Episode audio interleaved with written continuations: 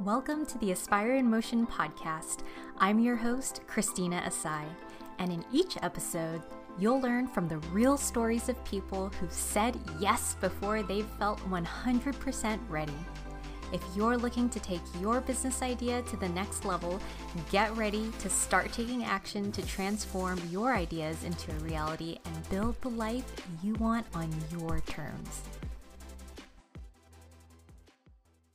In reflecting on this process of getting ready for something, something public, something to be shared, I just came to realize how much there is a certain level of expectation, a dialogue that happens inside of the brain when we know that others are going to be able to look at our work and pose their own interpretation of it. Now, we do it all the time to others, and yet there's something so intimidating about the thought of having others do that to us when the tables are turned.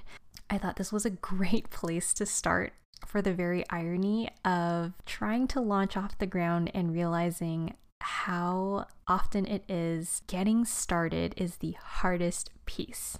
Now, if there's anything that you can relate this lesson to, it's the idea that once we actually get into action and we stop analyzing whether or not it's the right place to start, whether it's the first best step to take, but we actually just start leaning into that action, that is when the the confidence comes. I admit that I didn't always believe this, and at one point in time, in fact, I used to call it taking courageous action, and it's something that I used to talk to my clients about all the time. And for a while, I didn't really understand why people didn't necessarily resonate with that, or I would get the response a lot of times, oh, well, that's awesome that you do that. I really wish that I could do that. And I really began to realize that this isn't something that came for me overnight, but rather it's taken some time. And in fact, it's come as a result of me proving to myself over and over again that the confidence comes after being in action. And yes, it does take courage to take that action.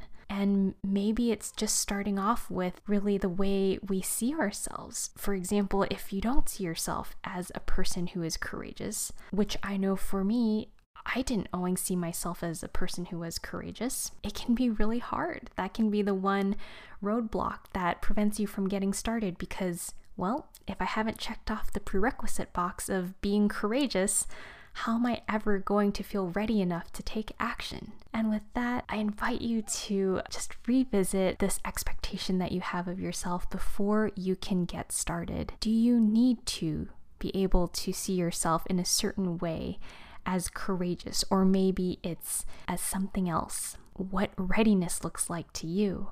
We begin to realize how relative that really is to everybody. And how can you afford to, or how can you best help yourself to get out of your own way by checking in with these expectations around what it looks like to have courage, the courage to start, or the readiness to start. And when you really begin to dig deep and de-layer what's underneath that fear. You really begin to tap into what is it really that you're afraid of? There can be a lot of self talk there that can be so defeating, and a lot of it stems from a place of wanting to just self preserve and protect ourselves from that potential humiliation. So, as you're revisiting some of these early stories of what is it that I really truly need to get started? What is it really that I'm afraid of? Take it a next step further. I think a lot of us get so hung up in not wanting to feel that way because it's uncomfortable, but just beyond that veil of discomfort is often that very answer that you need to know to be able to unlock that stuckness and get out of your own way. So, as you're leaning into that discomfort, take it another layer deeper and ask yourself what's really the worst possible outcome that I fear will happen. And for many of you, if you're anything like me, I was really afraid to answer that question for myself. Afraid of really confronting the possibility of naming it because there's a certain reality of the fear actually happening when we name it, but at the same time, how likely is it really?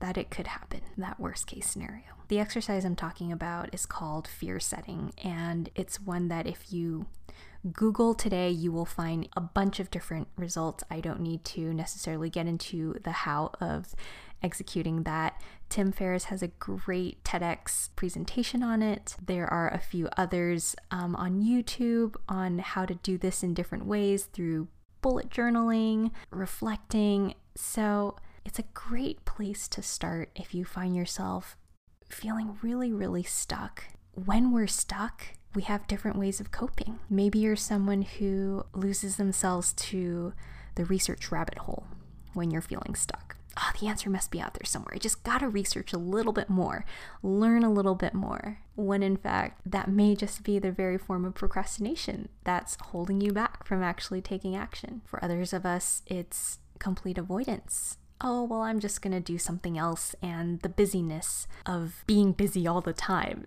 makes me feel productive when in fact it's a false illusion because we're really just avoiding what we fear.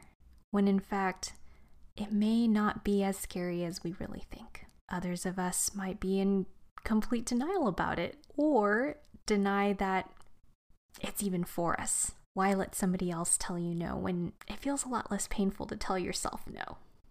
And I see this so often with individuals who are looking to change their careers, who are looking to move to a different location, start a new job. And that process of getting back into interviewing again, applying for jobs, putting yourself out there, it's exhausting. It can be so easy in those moments to want to point the finger elsewhere and say, well, it's probably just somebody else was more qualified or it probably was just that they already hired someone internally. Or it might just be that it wasn't a good company culture fit for me. And we look to a lot of these external explanations for why we're not moving ahead. And while they're all perfectly valid reasons, I'm not here to invalidate them, but I think there's often too much focus attributed to those things. When in fact, what could really help to move the needle forward is checking in with ourselves and where our fears are and how that's affecting our decision making and our actions and the way that we're showing up in those conversations we don't always have to feel 100% ready in order to start. I hope there was something helpful for you from listening to this. If there was, I would love to know what you took away as the most helpful thing. I look forward to catching you in the next one.